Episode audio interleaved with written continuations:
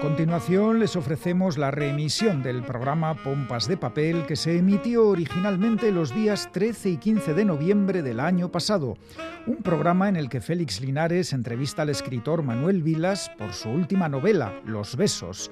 Comentamos los libros La Luna Implacable de Mary Robinette Cowal y Los Extraños de John Bilbao. Escuchamos poemas de Lucía en Manuel y recomendamos el cómic Asterix tras las huellas del grifo.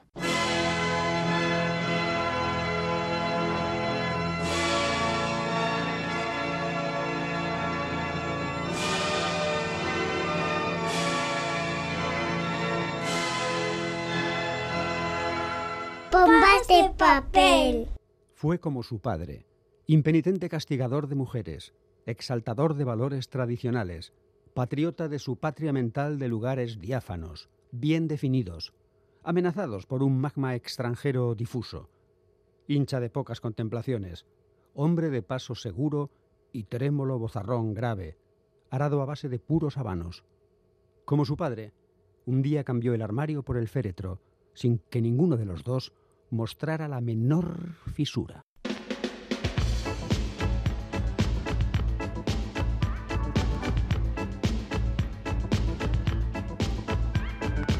Pompas de papel.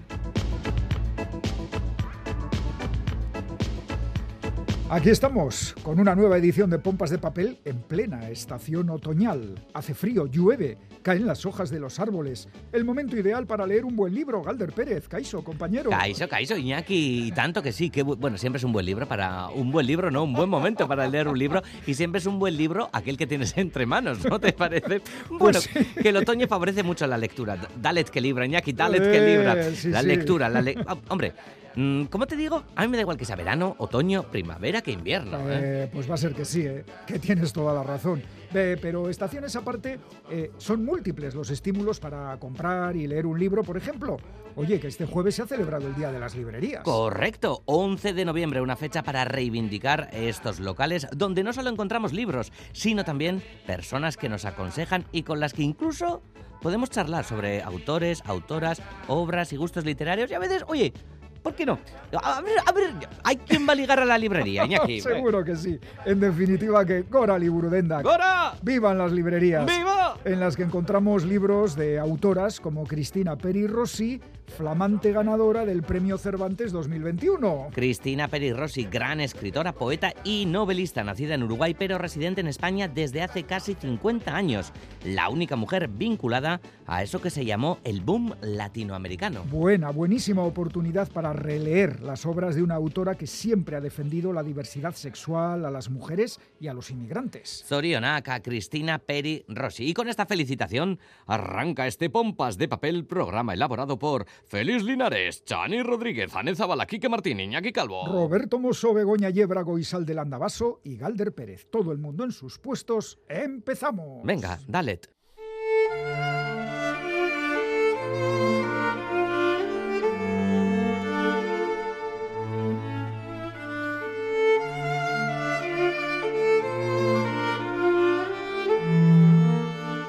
Kansas City, 28 de marzo de 1963.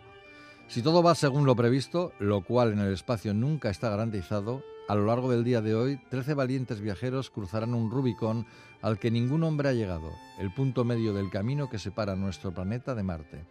Ha sido una misión repleta de triunfos y terrores, de desastres evitados y otros que, por desgracia, han ocurrido, en la que 13 hombres y mujeres astronautas atraviesan el vacío cósmico a gran velocidad. La misión no solo ha puesto a prueba la tecnología, sino también el ingenio, los conocimientos y el espíritu de la humanidad. Norman Clemons, director de la Coalición Aeroespacial Internacional, ha dicho, como Julio César debemos prepararnos para lo peor y en eso consiste el entrenamiento. Sin embargo, también debemos esperar lo mejor y confiar en que este maravilloso equipo está preparado para casi todos los imprevistos posibles.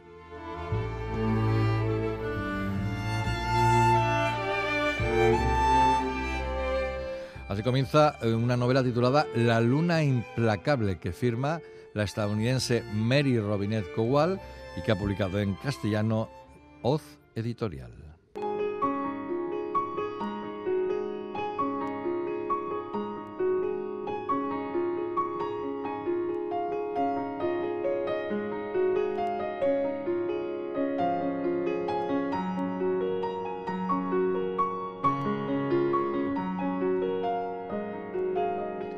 Los aficionados a la ciencia ficción estamos viviendo tiempos de bonanza. Además de recuperarse la obra de clásicos como Úrsula. Le y Stanislav Lem, en el caso de este aprovechando su centenario, han aparecido varias editoriales como Crononauta, Consoni, Insólita y El Transbordador, que se están volcando en la ciencia ficción contemporánea y especialmente en la escrita por las mujeres que han sido habitualmente ninguneadas por una industria esencialmente machista.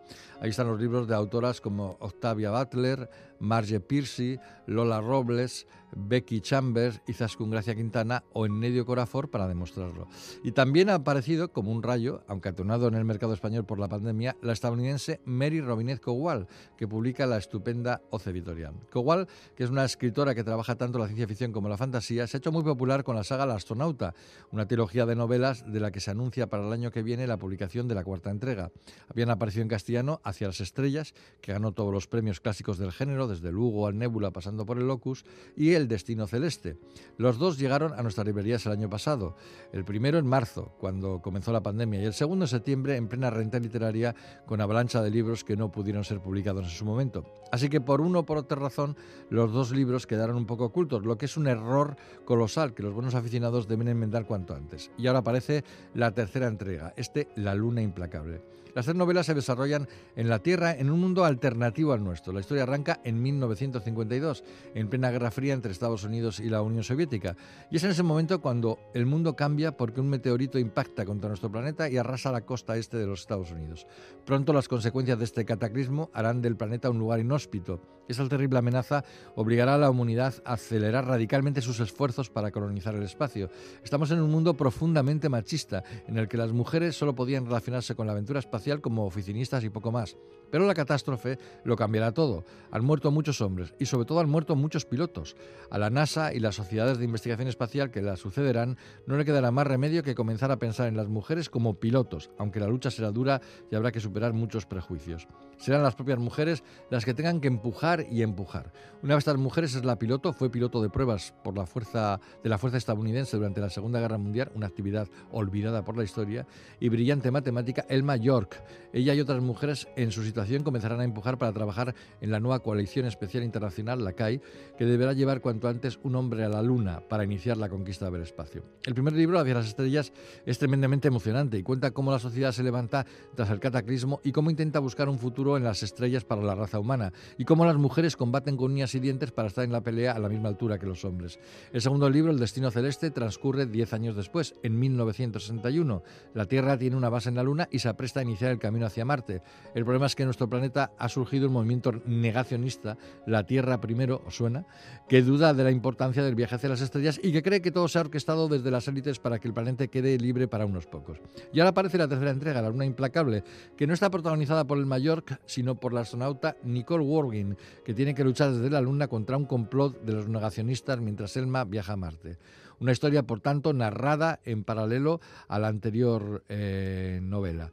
Ciencia ficción, de lujo, ciencia ficción que ofrece aventura y emoción, pero que no desdeña hablar de feminismo, machismo, racismo, ciencia, teología, política, sociología, tecnología y muchas otras cosas.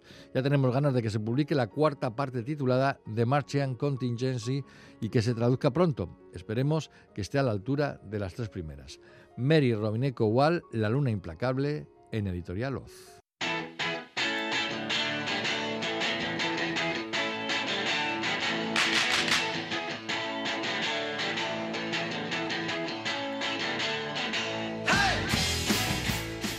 Esta semana que se ha celebrado el Día de las Librerías, pues, pues nos ha dado todavía más ánimos para emprender el programa de hoy y para la sección que esta sintonía indica que llega que es la sección de los libros que nos comenta y recomienda Chani Rodríguez. Chani, Caixo. Caixo Ñaki. ¿Qué tal? Muy bien. Bien. Qué ¿no? día tan bonito, ¿verdad? El de las librerías. Una maravilla. Y además eh, hemos, eh, nos hemos enterado de la existencia de algunos locales nuevos eh, que han dado impulso a barrios y, y que han fomentado esa afición a la lectura que, eh, digamos, el libro electrónico y plataformas de transporte y de reparto no han conseguido acabar con ellos, con el libro en papel.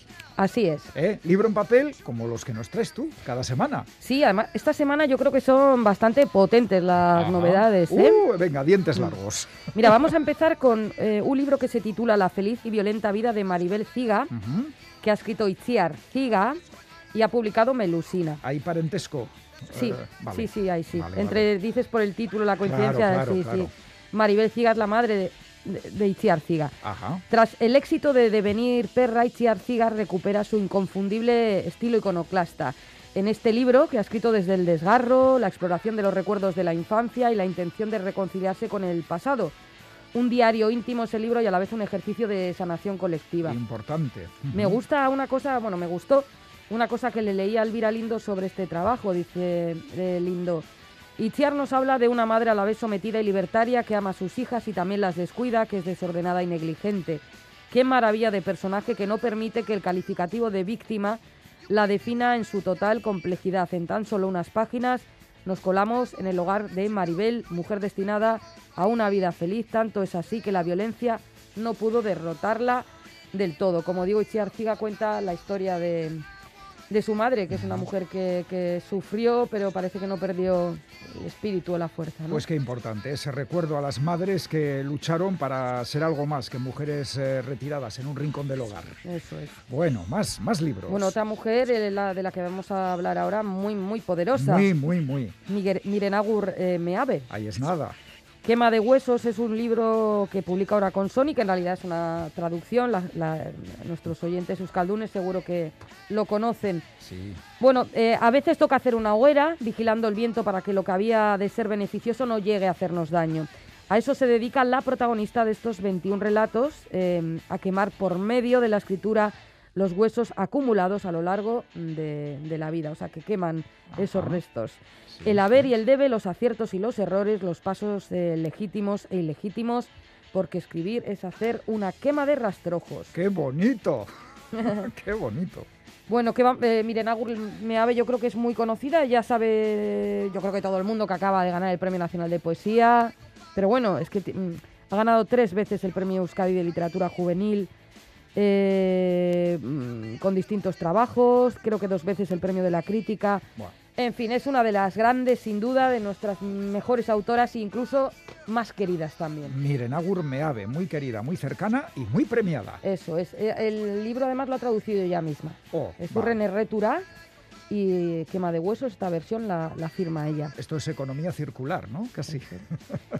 Ella también eh, traduce, porque creo que ha traducido, esto lo digo así, pero creo que no me equivoco, Basa, la novela de Miren Amorisa que ha Sí. publicado también con Sony. Pues no te equivocas. No me equivoco, ¿verdad? No te equivocas, Chani.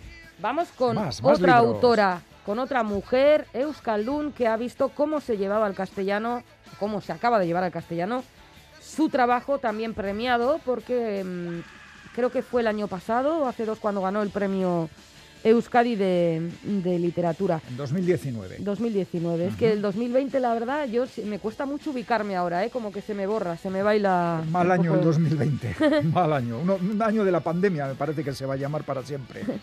Bueno, pues Irati aquel año ganó con Eguco Arguía, que publicó Susa, eso, el premio Euskadi, y ahora quienes no lo leyeron en euskera por lo que fuera, pues lo pueden leer en castellano, Luces de invierno, lo publica Galaxia Gutenberg. Además, en una colección que dirige Durne Portela. Ah, Mm, es, eh, creo que es con la, con la que se, esta novela es la que abre la, la colección. Bueno, vamos a ver, eh, ¿de qué habla Luces de invierno? eso, eso, ¿de qué? El libro nos transporta a un Berlín contemporáneo, el lugar donde convergen todos los personajes que rodean a la protagonista. Áñez, una mujer vasca que dejó su pueblo para irse a París y de ahí por avatares que, bueno, el lector va a ir descubriendo mientras lee, a Berlín. Berlín es el centro, pero cada personaje tiene una historia y unas raíces que si bien no determinan sus vidas, y las marca pues de forma indeleble. El desarraigo y los afectos encontrados que provoca, melancolía y sensación de libertad, desapego y necesidad de memoria, soledad e independencia, son algunos de los hilos que tejen, que tejen esta, esta trama.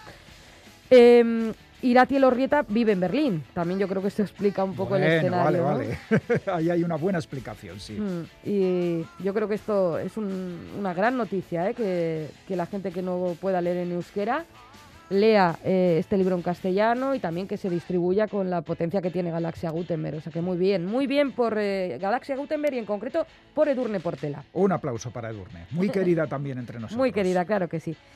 Vamos ahora con una, con una traducción de Seicho Matsumoto, Ajá.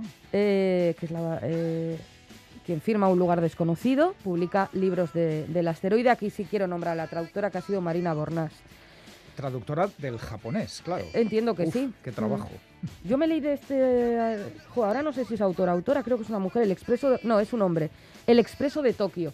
Hace tiempo que publicó también libros del asteroide, esta novela, y me gustó muchísimo. Esta que nos cuenta. Durante un viaje de negocios en Kobe, Tsuneo Asai recibe la noticia de que su esposa Eiko ha fallecido de un infarto. Este es el desencadenante, ¿no? Como Sí, suele decirse. sí. Dado que sufría una enfermedad coronaria, la causa de la muerte no resulta tan extraña como el lugar donde ocurrió, un apartado barrio residencial de Tokio del que ella nunca le había hablado y en el que abundan los hoteles de citas. Vaya, vaya, vaya. ¿Qué pasa? Que el marido pues se intriga, claro. Y ¿Cómo va a no se va a intrigar? Pobre hombre. es extraño. Y bueno, pues trata de averiguar las verdaderas circunstancias de su muerte a través de una investigación obsesiva que lo va a llevar a recomponer la inesperada vida secreta de, de su mujer. Esto en la literatura lo ha explorado ya varias veces. Se muere alguien y de repente florece una vida que nadie conocía, una Sí, rasgos secretos de su existencia. y el cine, hay una película que recuerdo de un accidente aéreo también, ¿no? que, Sí, que bueno, eso da pie a que vean también que llevaban otras vidas, sus parejas. intrigante, interesante. Esta novela se publicó en el año 1975 y es un clásico de la novela negra Bueno, pues nada, ahí está. Otra gran recomendación de Chani. Todavía te queda una para hacer hoy. Sí, porque nos gusta siempre traer también algún ensayo, algún libro Uy, además divulgativo. esto, este libro, uy, uy, pinta maravilloso, ¿verdad? Sí, este es uno de esos libros con los que te diviertes leyendo y aprendes. Y ahí lo enseñas cuando viene alguien a casa, le dices, mira, mira qué libro tan bonito, porque está ilustrado. Eso es. Que Nórdica edita unos libros preciosos. Sí, Eh, sí, está ilustrado por Alberto Gamón, firmado por José Manuel Sánchez Ron y se titula La vida de la ciencia y la ciencia de la vida. oh, Bueno, pues tiene 25 capítulos y mm, este hombre, Sánchez Ron, ha intentado moverse en el doble territorio de la ciencia y de la vida, no solo bajo la óptica que determina la ciencia, sino también desde perspectivas más amplias, especialmente la del efecto que nuestras bien informadas acciones ejercen en nuestro hábitat, el planeta Tierra, y en nosotros mismos también. ajá. Muy oportuno, ¿no? En plena celebración de la cumbre de Glasgow. Sí, yo creo que todas estas- lecturas son oportunas y son Sí, incluso necesarias. Siempre, siempre. El autor es catedrático de Historia de la Ciencia en la Universidad Autónoma de Madrid, entre otras muchas cosas. Sí, sí, eh, José Manuel Sánchez Ron es todo un nombre en el mundo de la literatura, en el mundo de la ciencia y en el mundo de la, eh, en este caso, de los libros.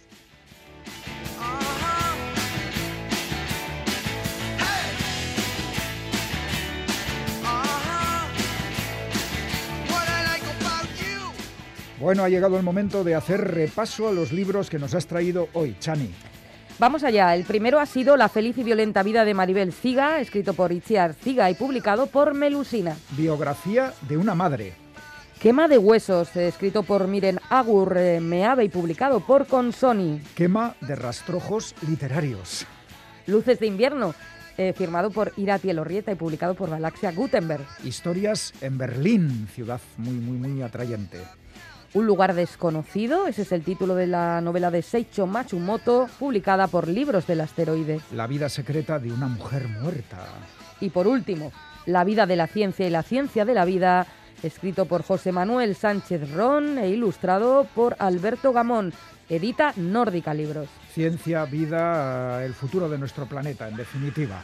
Pues es que ricasco, Chani. Eso, Qué libros más interesantes. Pienso que sí. Sí, ¿verdad? Bueno, Sí. luego tenemos nueva cita contigo, con la reseña que vas a hacer de un libro, el comentario, y yo vengo ahora con el cómic. ¿Qué te parece? Estupendo. Hablar de cómics siempre me parece a mí muy bien y escuchar hablar de sobre ¡Ay, estamos, estamos en la onda! Agur, Chani. Agur, agur.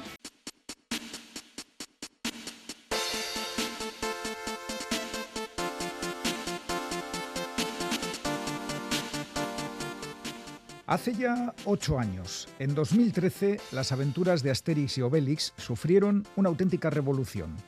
Tras la muerte de su guionista original, René Goscinny, en 1977, el dibujante Albert Uderzo se hizo cargo de la serie con resultados desiguales. Las viñetas seguían siendo espléndidas, pero las historias no tenían ya ese nivel de ironía y genialidad que las convirtió en un éxito a nivel mundial. Aunque sus álbumes seguían vendiéndose por millones, Asterix fue languideciendo durante años y años, hasta que llegó ese 2013 del que hablábamos al principio. Fue entonces cuando se presentó la nueva aventura del galo irreductible, Asterix y los Pictos, firmada por una nueva pareja de autores, el guionista Jean-Yves Ferry y el dibujante Didier Conrad. Ellos fueron los elegidos para suceder al mítico tándem Goscinny-Uderzo, un gran desafío, una tarea titánica. Tras ese primer título y con una periodicidad de dos años, llegaron otros tres más, El papiro del César, Asterix en Italia y La hija de Vercingetorix, y el veredicto fue unánime. Desde el principio, Conrad había conseguido imitar con eficacia el dibujo de Uderzo, pero en el tema guiones, Ferry no terminaba de escribir esa que se pudiera considerar una historia redonda de Asterix. Y digo no terminaba porque por fin lo ha logrado, para alegría de la legión de seguidores de la serie, entre los que me incluyo. Llevo más de 50 años leyendo cómics. Uno de mis tebeos iniciáticos fue el álbum de Asterix, La Hoz de Oro, y por supuesto tengo la colección completa. Pero bueno, a lo que íbamos. El quinto título del dúo Ferry Conrad, Asterix tras las huellas del grifo, es con diferencia el mejor de todos. Ambos autores han ido puliendo el ritmo narrativo, las historias y los personajes, hasta alcanzar un nivel de excelencia próximo al de las más famosas aventuras de Asterix. En esta ocasión, nuestros amigos galos, acompañados por el druida Panoramix, viajan hasta el país de los Sármatas, un territorio ubicado entre lo que hoy es Polonia y Ucrania. Tienen que evitar que los romanos se encuentren al grifo, un animal mítico que Julio César quiere para sus espectáculos circenses. En un territorio estepario cubierto de hielo y nieve, nuestros queridos galos derrotarán una vez más a las legiones romanas, con la inestimable ayuda de las Amazonas Sármatas, un pueblo donde las mujeres hacen la guerra y los hombres se quedan en casa cuidando de los hijos y del hogar.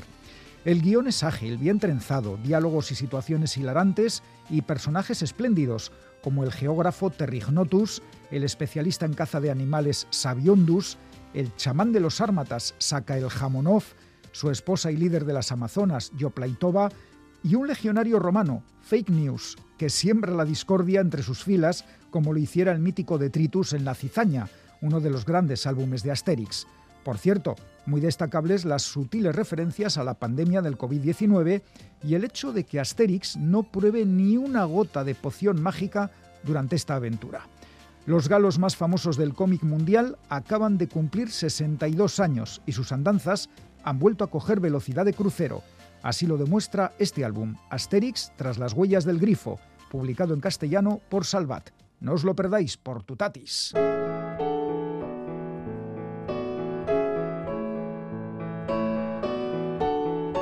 Toco los muros, froto palmas abiertas contra el ruido de desconchones.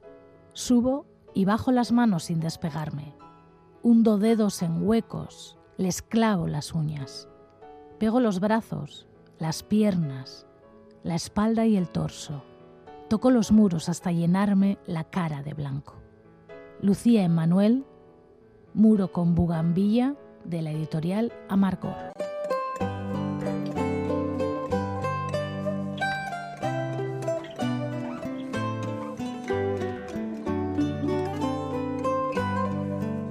Tenemos la oportunidad de hablar otra vez con Manuel Vilas, que acaba de publicar Los Besos. La historia literaria reciente de Manuel, Vilas incluye, por supuesto, el gran éxito de Ordesa y eh, el finalista del Premio Planeta con Alegría y ahora con Los Besos desde Ordesa, que era una novela tirando a triste a los besos. Parece que han pasado muchas cosas porque ha pasado por la alegría del libro anterior, pero en esta novela Manuel Vila se muestra mm, como definición global e inicial absolutamente enamorado y esa es mm, un poco la etiqueta que se le podía poner al libro. Manuel Vilas, hola, ¿qué tal? ¿Cómo estás? Hola, ¿qué tal? Muy bien, aquí con muchas ganas de hablar contigo. Oye, que digo lo de enamorado porque es algo que has repetido tú y además se aprecia en el libro que se te ve un poco adolescente en la escritura, no sé.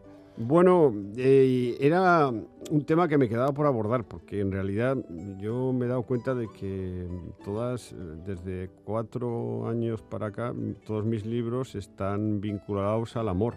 en las dos novelas mías anteriores, Ordesa y Alegría, trataba el amor en las relaciones eh, paterno-materno-filiales. Eh, de alguna manera eso mm, mm, me dejaba una puerta abierta, que era el amor romántico, que es el que me faltaba por tratar.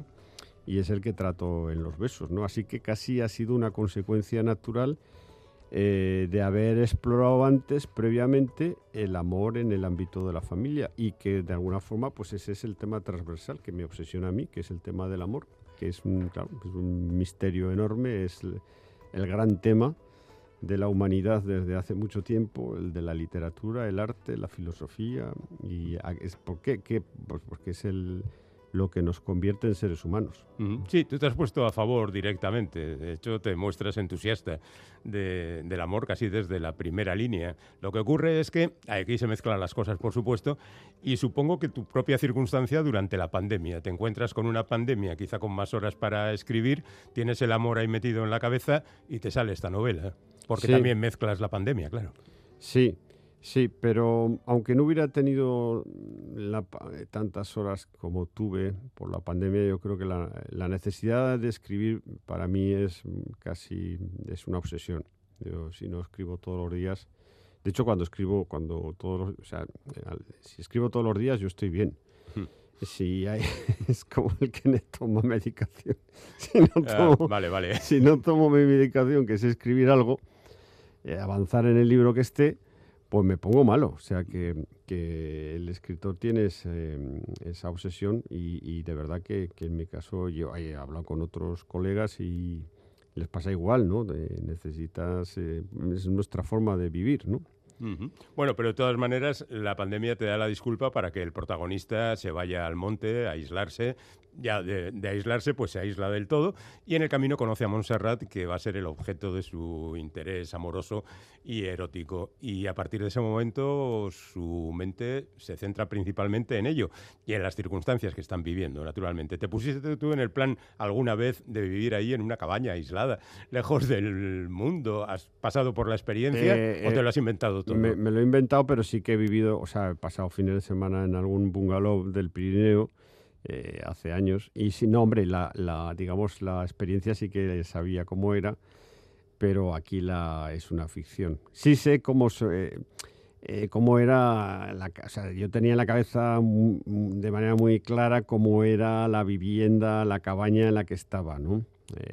y el bosque de al lado, etcétera, todo eso estaba muy bien perfilado en, en mi imaginación, ¿no? Pero, También era, claro, era, decir, él llega allí porque él se ha prejubilado porque tiene, un problema neurológico, es, eh, ha ejercido de profesor de instituto muchos años y, le, eh, le, quedaban dos años para jubilarse. Eh, porque en la enseñanza se puede jubilar uno a los 60, él tiene 58, pero le prejubilan porque en clase tenía dificultades para dar clase. Se quedaba mudo, no se sabía muy bien qué le pasaba y le prejubilan. Y el sindicato de la enseñanza para el que trabaja, o sea, para el, que estaba afiliado, eh, le ofrece mm, una, tiene viviendas vacacionales y dice, vete una temporada ahí y, trata de descansar y tal. Y se va allí justo con, eh, y empieza el confinamiento en ese, este instante, lo cual le obliga, lógicamente, pues a, a ir al pueblo más cercano a comprar la comida. Y ahí es donde se encuentra una mujer de la que se enamora de manera salvaje, nada más verla. La ve y se enamora. y es la tendera, es la tendera que se llama Montserrat. Y entre ellos dos, pues empieza una relación. Es eh, en él es de una manera y en ella es de otra forma. Y eso es todo lo que va luego a ocurrir en la novela. Bueno, todo no, porque ya cuando dices eso de que el sindicato le cede una cabaña, eh, él descubre que el sindicato en eso le miente también. Le dice que la va a estrenar, pero no es cierto. Y eso está un poquito en la línea, la otra línea que cruza la novela, que es la crítica pues, a los poderes políticos, la crítica a, todo. a la gestión de la pandemia. Yo creo que una novela tiene que tener. A mí las novelas que critican todo, me parece. Pues yo creo que la literatura es el lugar de la gran crítica a todo, ¿no? Sobre todo a sobre todo a, los, a la política y a las instituciones, aquello que reglamenta la vida social, ¿no? una crítica que tenga sentido, obviamente, ¿no? Y el mm. Salvador en eso es un ser muy... Eh, muy afilado, ¿eh? Tiene, mm. dice cosas muy... Yo, ahí yo sí que no tengo nada que ver con este señor, ¿eh? ¿Cómo que no? ¿Cómo que no? No, no, no, porque dice cosas que yo no estoy de acuerdo. O sea, yo veo... A ver, yo entiendo que las diga. El otro día un periodista me decía, pero es que ese hombre ideológicamente, ¿dónde está? Porque no se sabe dónde está. Digo, hombre, es que eso es lo interesante. Porque a veces parece de derechas y a veces parece de izquierdas. bueno, pero él critica bastante al gobierno, por ejemplo. Sí, pero no, no lo hace desde... No, son críticas muy laterales. Eh, eh, eh, no es una crítica que venga desde otro lado ideológico. No, no, no, no. allí yo creo que eso es lo bueno de la literatura lo bueno de la literatura y, lo maravilloso y la necesidad que tenemos de la literatura es que generan genera críticas que no son las que vemos en los medios de comunicación, que están en los periódicos y en la tele, que están basadas pues en el debate político, en la en el enfrentamiento de distintos grupos políticos, no. Aquí hay hay un plus, hay un algo más, una especie de de distinta, una lateral, yo le llamo esto lateralidad, ¿no? Esa parte que tiene la literatura que eh, ve los problemas políticos desde otro ángulo, desde un punto de vista inesperado, que es lo que a mí me parece, lo que a mí me hace como lector, y estoy hablando como lector, me hace leerlo. Es, por ejemplo, voy a poner un ejemplo, es como cuando Philip Roth habla de Estados Unidos. Eh, que a mí es un escritor que me, me apasiona. Siempre habla desde un ángulo es muy crítico, pero es un ángulo distinto. No sabrías decir desde qué espectro ideológico habla. ¿no? Yo creo que eso, ese misterio de las novelas, pues em, yo como lector lo agradezco muchísimo.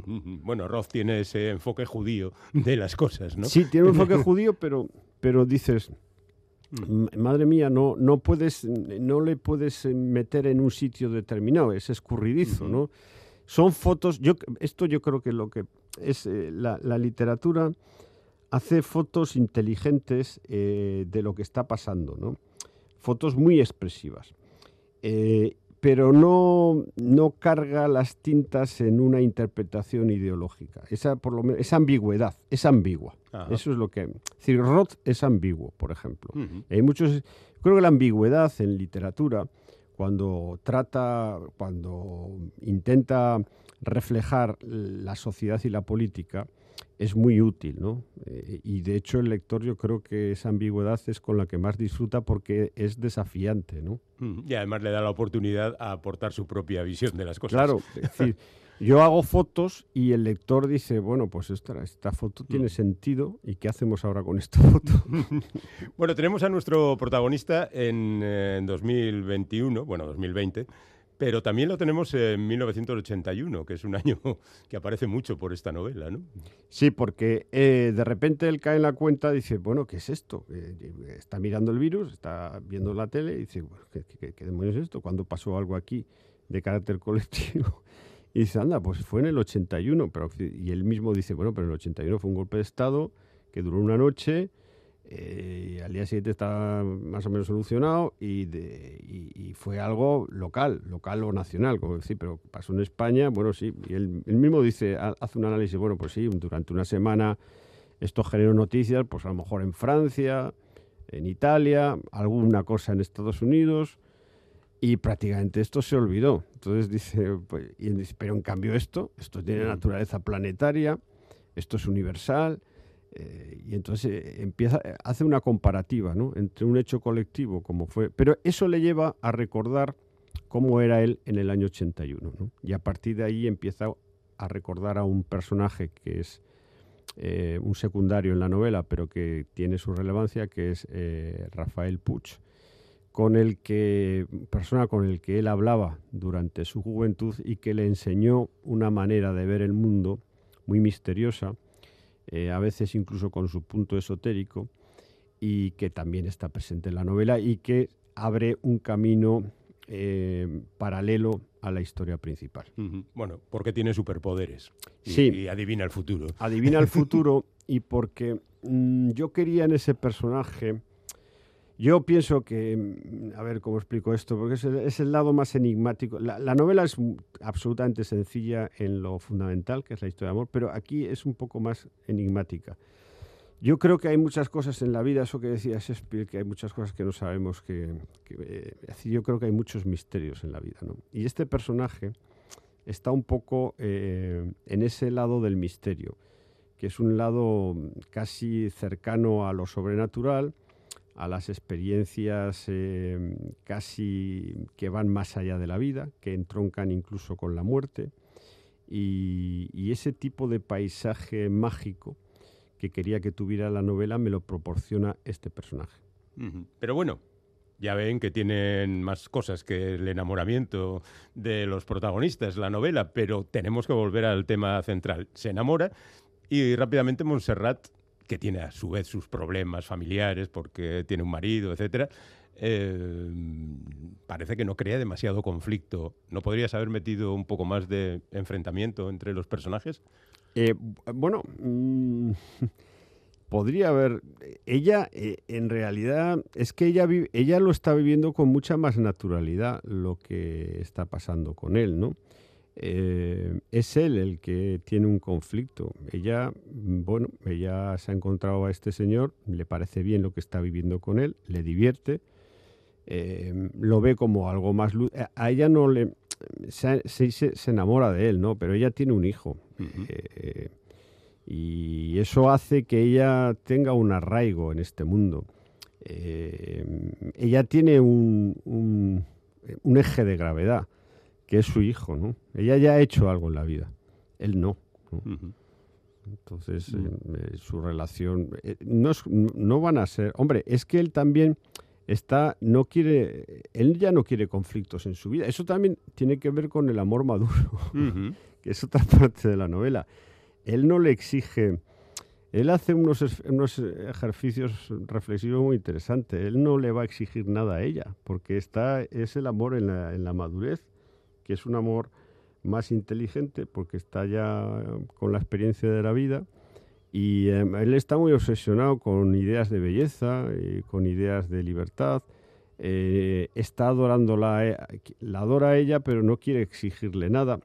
También yo creo que al final lo que vemos, y es la parte más eh, endiablada de la novela, es que, o más triste de alguna manera, es que él no sabe amar, ¿no? Y ese va a ser el problema.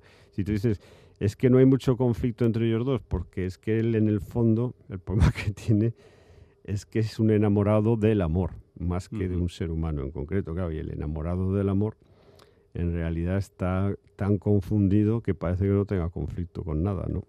Sí, su actitud generalmente es un poco de adoración, ¿no? Él la observa, la adora, la llama altisidora. Pero cuando pasa, cuando al final va a pasar algo Hmm. que desencadena el final, pues él no va, no va a sufrir por ese final, ¿no? Entonces eh, sí que porque, porque él es un idealista. O sea, el problema, o sea, yo la, la novela en realidad dibuja la psicología de un señor eh, mayor, eh, bueno, maduro, que está mm, sobrepasado por el, por el, ideal, el idealismo, que tiene que ver con, además con, con Cervantes, que él está leyendo el Quijote en el confinamiento y ve allí pues a otro idealista y dice, bueno, pues yo voy a ser como Don Quijote. De hecho, hay un momento en que se ponen en camino, ¿no? Como Don Quijote y Sancho. sí, exactamente. Él ve allí una, eh, un modelo de en, Don Quijote y lee la novela de Cervantes, pues está leyendo en el confinamiento la novela de Cervantes y va comentando cosas de lo que va leyendo. La ve como eh, una novela de amor, cosa que es curioso, porque bueno, pues Don Quijote ha sido interpretada con muchas pero muy pocas veces como una novela de amor. Entonces él piensa que todo, el fundamento de esa historia de Cervantes es la de Don Quijote enamorado de una mujer idealizada que se llama Dulcinea y todo lo que hace y todas, toda su obsesión y todas sus peripecias vitales están en función de ofrecérselas a Dulcinea. Esto es muy importante desde el Quijote. A veces esto no se, no se subraya suficientemente. Y eso es lo que él quiere hacer también. Eh, Salvador también quiere vivir eh, y entregarle todo lo que hace a su Montserrat, que además le cambia el nombre. Bueno, eh, hay muchas cosas en la novela que tiene casi 450 páginas en las que no vamos a entrar, pero mm, como me decías al principio, parece que cierras el ciclo del, amor.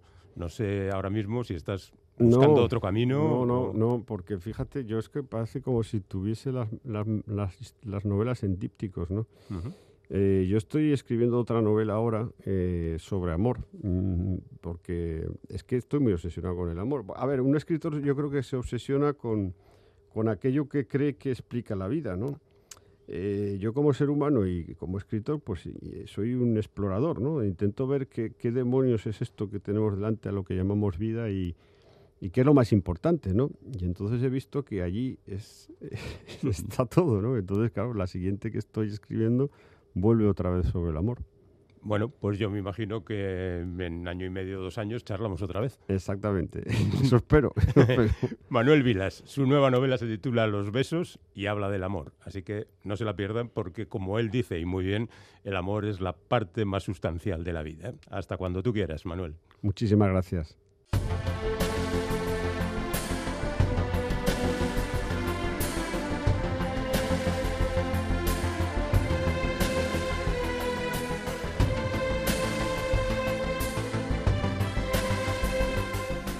Catarina lo oye teclear en el salón. Ella está en la habitación que comparte, la más espaciosa de la casa, donde él dormía cuando era niño. Si quisiera decirle algo cara a cara tendría que cruzar el amplio cuarto, recorrer 8 metros de pasillo, bajar 15 escalones, girar a la izquierda en el recibidor de la planta baja y llamar a la puerta con cristales emplomados del salón. Y aún así lo oye teclear en su ordenador. Apenas pasan vehículos por la carretera ante la casa. Cuando por fin alguno interrumpe el silencio, el siseo de la rueda sobre el asfalto mojado la deprime aún más.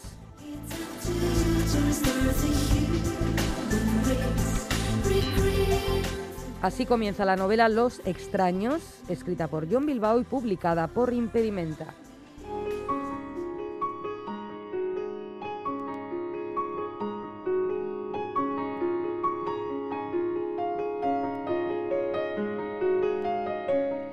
En Los extraños, John Bilbao recoge algunos elementos de Basilisco, su anterior libro. Por un lado, recupera a John y Catarina, y por otro, vuelve al escenario de Ribadesella y en concreto a esa gran casa cercana a las cuevas de Tito Bustillo. Aunque hay algunas coincidencias autobiográficas, eh, por tanto, la novela desde luego se enmarca en la ficción pura y dura. En esta ocasión, Bilbao nos ofrece una novela breve, más desde luego de lo que acostumbra publicar, en la que no sobra una línea, eso sí. Los extraños no se presenta la pareja protagonista, John y Catarina, que están pasando su primer invierno en una casa de tamaño considerable, digamos, en Ribadesella. Ella está traduciendo del alemán un manual de odontología, él un libro de geología.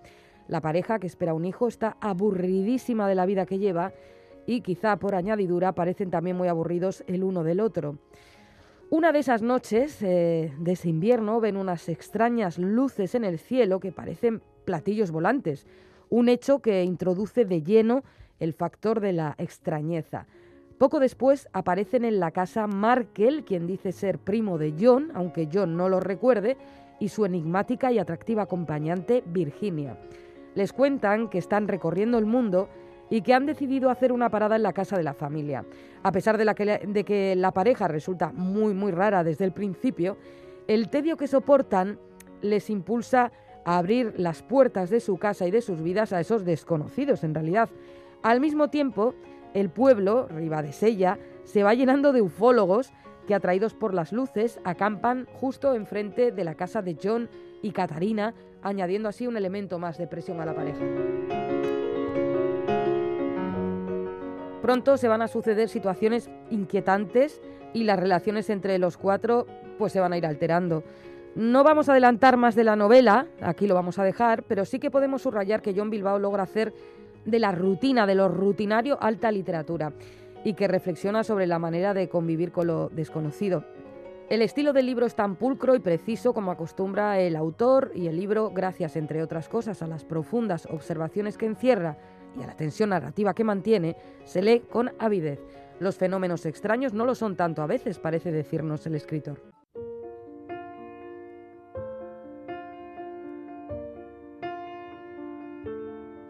Step one, you say we need to talk. He walks, you say sit down, it's just talk. He smiles politely back at you. You stare politely right on through some sort of window to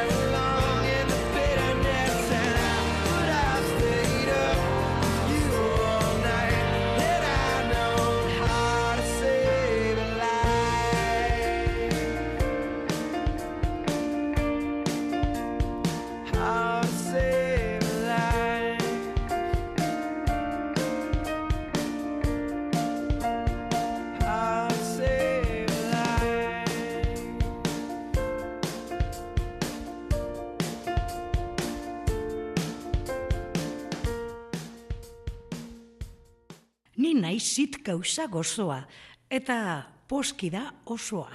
Beltza naiz eta zuria, iluna eta argia, indarra det, tagarboa, ta izena det, ardoa.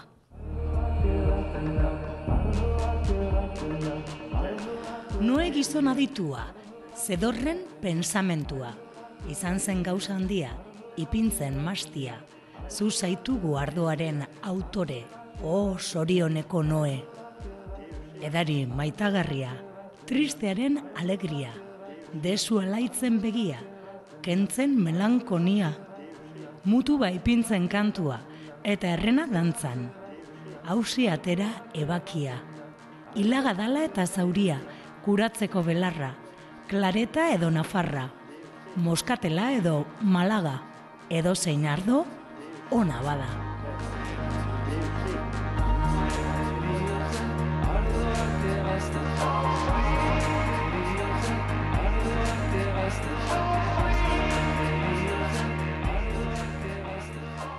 Albino.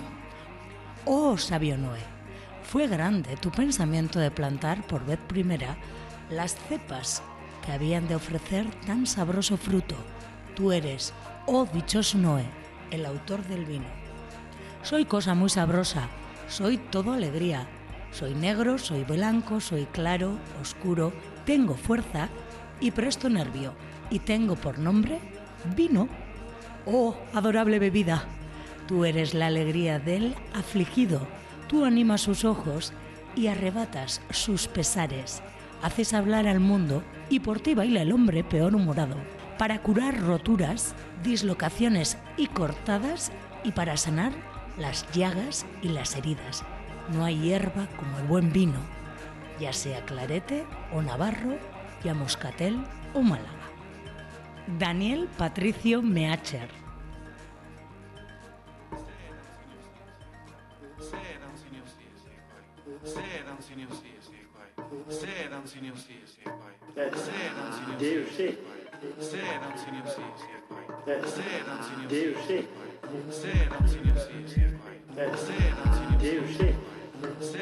Bueno, eh, la semana pasada Chacolí, esta semana despedimos pompas de papel eh, tomándonos un vinito. Hombre, a ver, a ver, Iñaki, que el vino es medicina, compañero. ¿Qué me dices?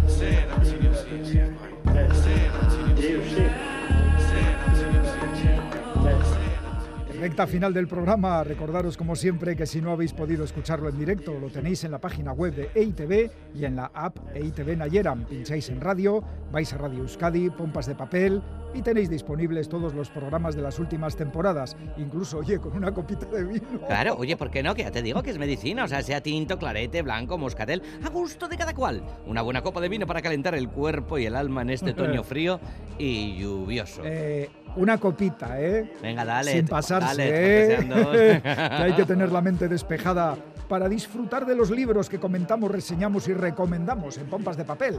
Y la semana que viene, muchísimo más. Sí. De ello se encargará el equipo formado por Quique Martín, Félix Linares, Ane Zabala, Chani Rodríguez, Iñaki Calvo. Goizal del Andabaso, Roberto Mosso, Begoña Yebra y Galder Pérez. Y por supuesto, todas y todos los que estáis ahí escuchando Escarri Casco de Noí. ¡Agur! ¡Agur!